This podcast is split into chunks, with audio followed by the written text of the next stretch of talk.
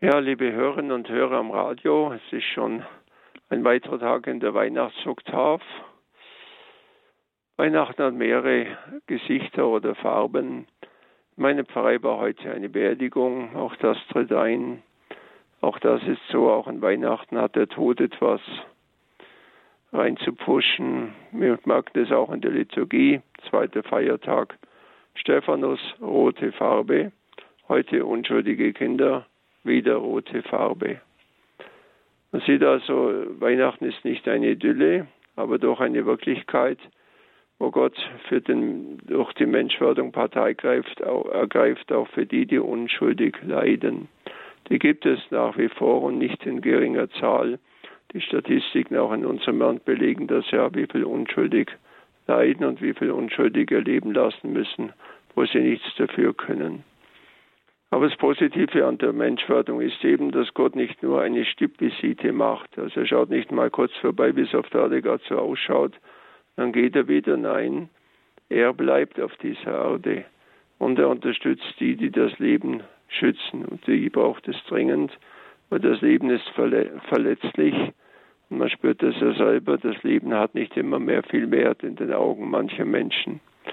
Und da kommt eben auch der König Herodes ins Spiel, der heute im Evangelium eine Rolle spielt, keine gute, sondern der einfach seine Macht behalten will, weil er seine Macht unbedingt in seinem Griff haben will, lässt er alle umbringen, die ihm sehr gefährlich werden könnten, die Angst, seine Macht zu verlieren.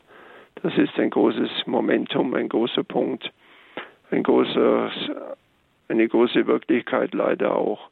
Aber denken wir daran, trotz allem, Gott ergreift Partei für die Schwachen. Gott sei Dank ist die Kirche da auch jemand, der für die Schwachen Partei ergreift, in vielen, vielen Punkten. Und da dürfen wir auch nicht nachlassen, denn es ist notwendig, da zu handeln wie Jesus, der gerettet wird durch das Eingreifen von Maria und Josef, die mit dem Kind nach Ägypten gehen. Halten wir uns das vor Augen auch an Weihnachten ist manchmal die Farbe Rot gefragt. Aber Rot ist ja auch die Farbe der Liebe. Was wären denn die Äußerungen der Liebe ohne die rote Farbe, das Herzblut, das da sich ausdrückt? So kann man das vielleicht auch sehen. Gott will fragen, wofür schlägt dein Herz für die Bewahrung des Lebens in allen Bereichen?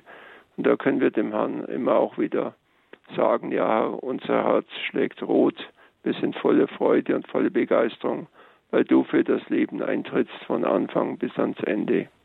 Danken wir dem Herrn für all die Menschen, die das erkennen, die das tun in ihrem Alltag. Bitten wir den Herrn aber auch um Kraft und Segen für alle, die unschuldig leiden müssen. Der Herr sei mit euch. Und mit deinem Geiste. Die Fürsprache der unschuldigen Kinder und aller Engel und Heiligen segne euch alle, der dreifaltige Gott, der Vater, der Sohn und der Heilige Geist. Amen. Gelobt sei Jesus Christus. In Ewigkeit. Amen.